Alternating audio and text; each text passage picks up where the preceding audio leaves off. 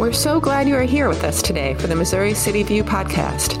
Before we begin, I want to take a moment and invite you to the MML Annual Conference coming up September 11th through 14th, 2022 in Osage Beach.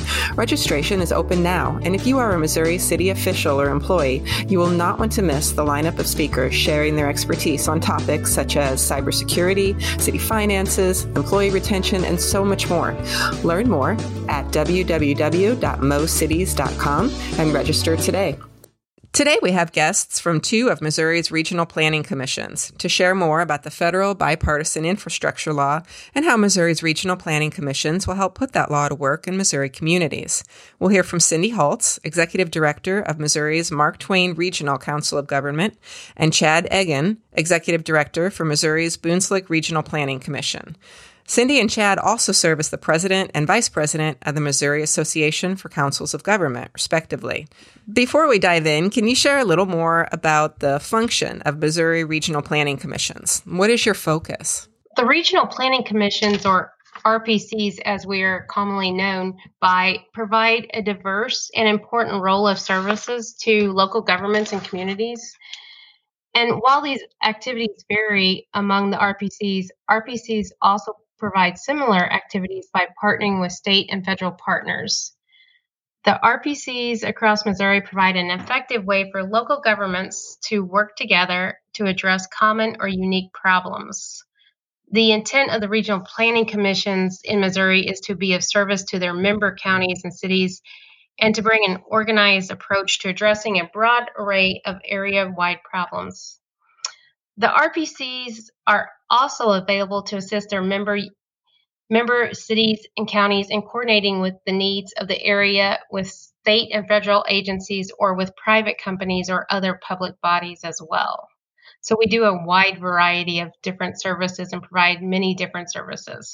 And I'd like to add that each county and city is covered by a regional planning commission.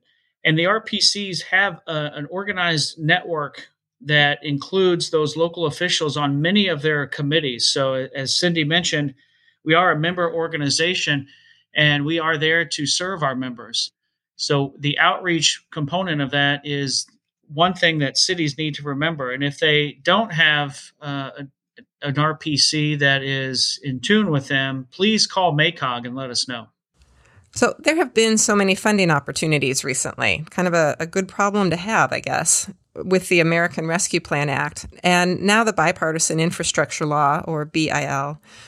What are, can you tell us a little bit about the federal bipartisan infrastructure law? I think the, the most important thing to remember when we start talking about the American Rescue Plan Act, or ARPA, because most people will say ARPA, is to remind everyone that there are different funding opportunities on federal and state levels that are all called ARPA. And so, when in doubt, please call your RPC and ask. We are tracking all of these as best that we can. We have uh, particular groups set up to dive into all of the details of these uh, notices of funding opportunities that are coming out.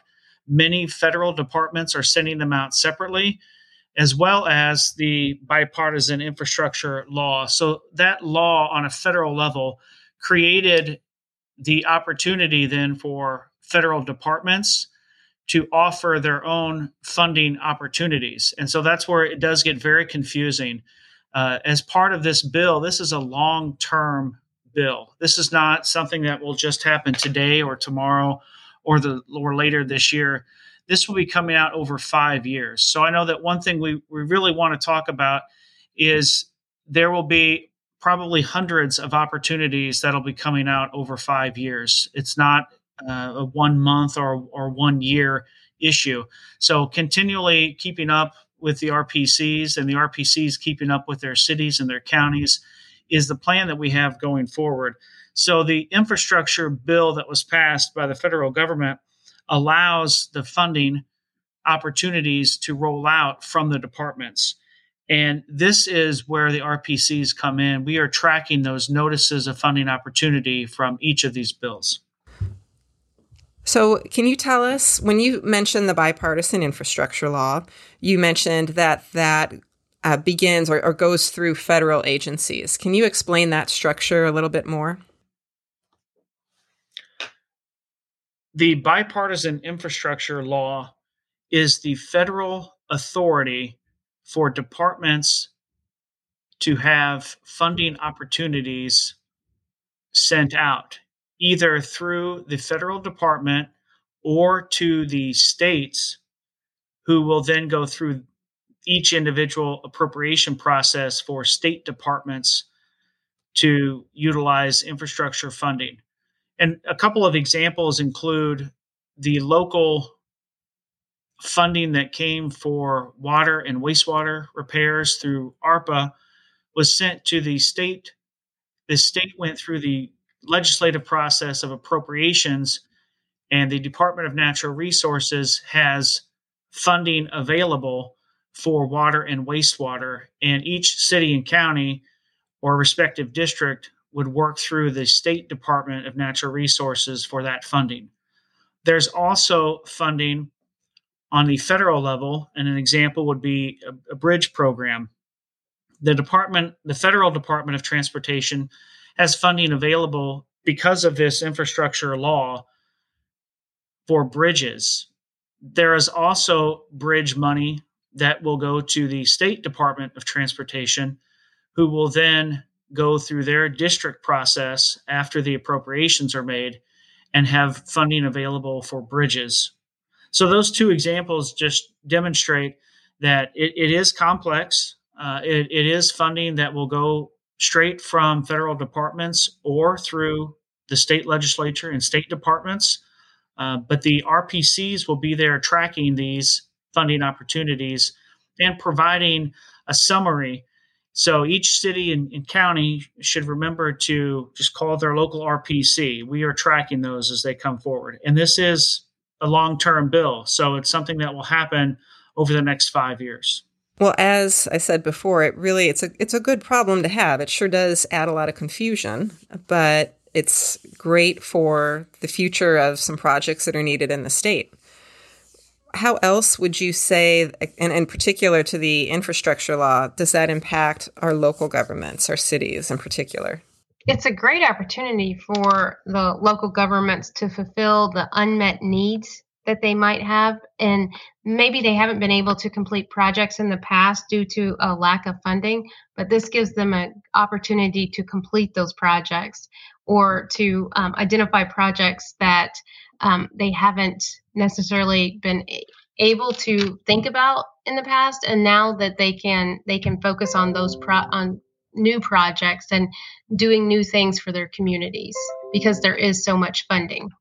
And you mentioned that this will be long term what kind of deadlines do they need to be aware of at this point? I can start with that and cindy can can follow up too right now they do not have a lot of set deadlines, and and it is on a rolling basis. Uh, when when it's firmed up, I know that we will provide uh, summaries for those specific details.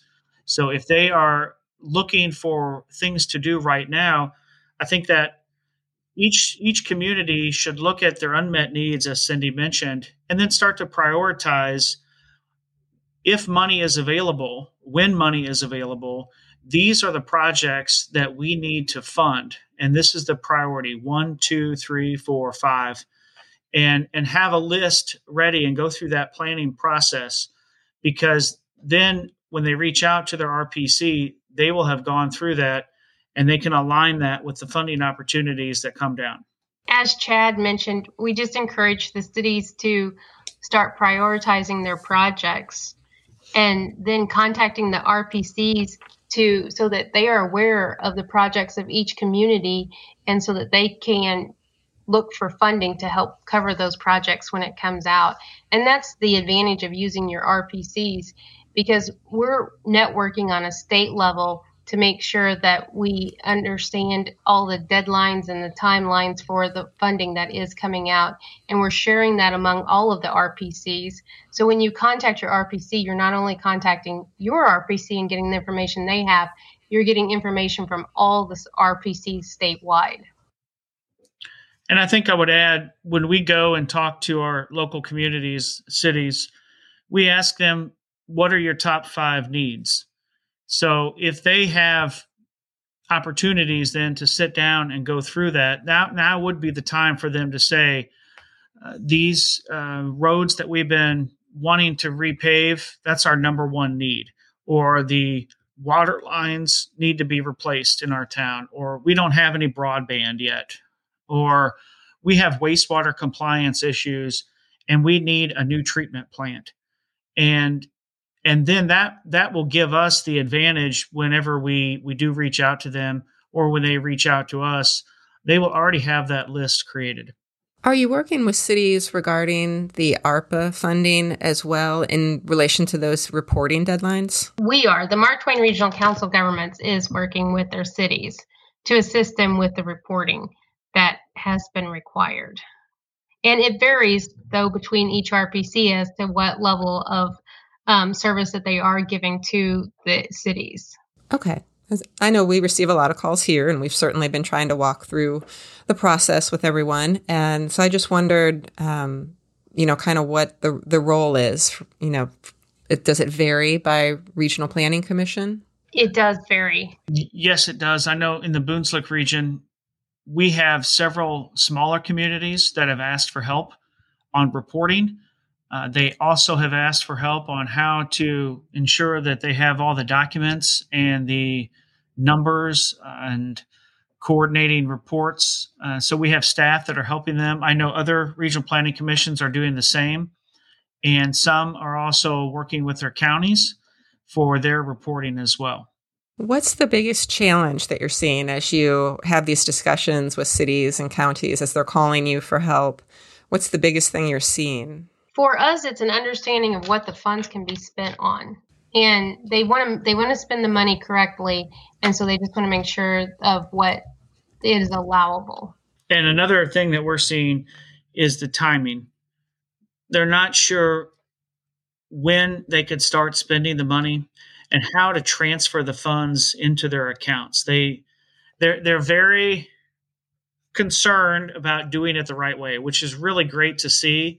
Uh, the the other issue they're having is some of this is coming directly from the Treasury, and so uh, they are not the typical federal department that runs programs that cities are used to interacting with.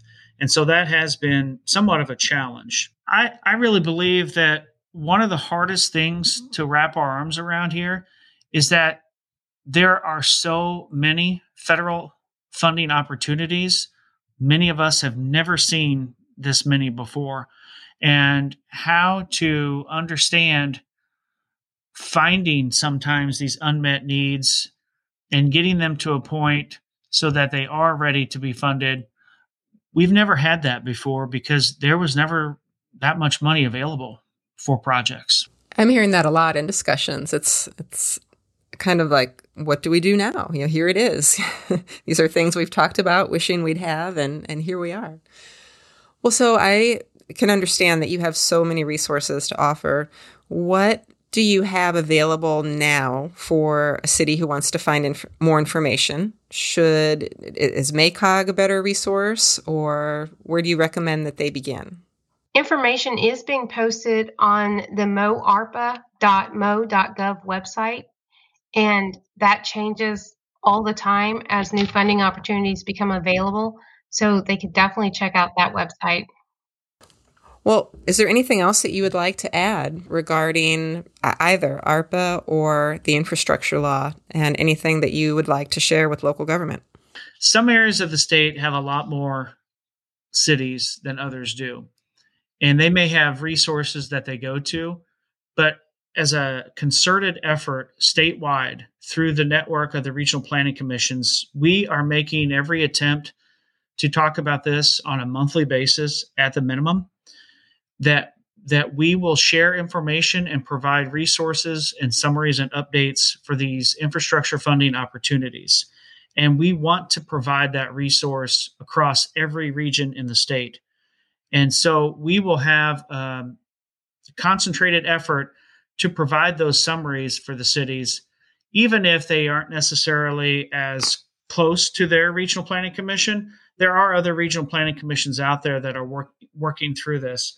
And so the the MACOG website could be a resource for them uh, for those summaries as we go through this long term funding process. Great. And we want to be sure to get information out to all of our member cities as well. So by all means, anything that you, you know, need to share with us, then we will put that out in our newsletter or magazine and, and, you know, assist in getting that information out as best as we can. And we should have mentioned at the beginning, we are very appreciative of the Missouri Municipal League and the partnership. And I, I think, um, you know, sometimes it gets overstated statewide, but really we rely on the intellect and the relationships that are built uh, with the Missouri Municipal League and their members as uh, as another supportive way that that we can help our individual communities. So uh, it takes it takes all of us working together, and that collaboration will be key. Yeah, I appreciate that, and we really value being able to reach out to you as well. You guys are a wonderful resource for Missouri cities and counties, and we just really thank you for everything that you're working on right now. I like to end each episode by asking guests for two things that they love about their community. Since you are with regional planning commissions, though, what do you love about your region? For me, it's the people and the opportunity that we have to work with them to help improve their lives in so many different ways that we can assist them. For me, uh, especially in this region, uh, we really uh, appreciate the opportunity to provide that impact. And we help participate in projects. We're not necessarily the lead on every project, uh, but just having that that overview and that res, uh, respective uh, regionalism, but also uh, the understanding of multiple funding opportunities to really leverage things for a project and provide good value and impact for our cities and our counties. Wonderful. Well, Cindy and Chad, thank you so much for your time today and sharing this information. I will have in our show notes a link to some materials and your websites and make sure that cities know exactly where they can begin in reaching out and learning more. So thank you so much. Thank you for the opportunity. Thank you all so much for joining us today. And listeners, be watching for future Missouri City View podcasts. To learn more about the Missouri Municipal League, visit mocities.com.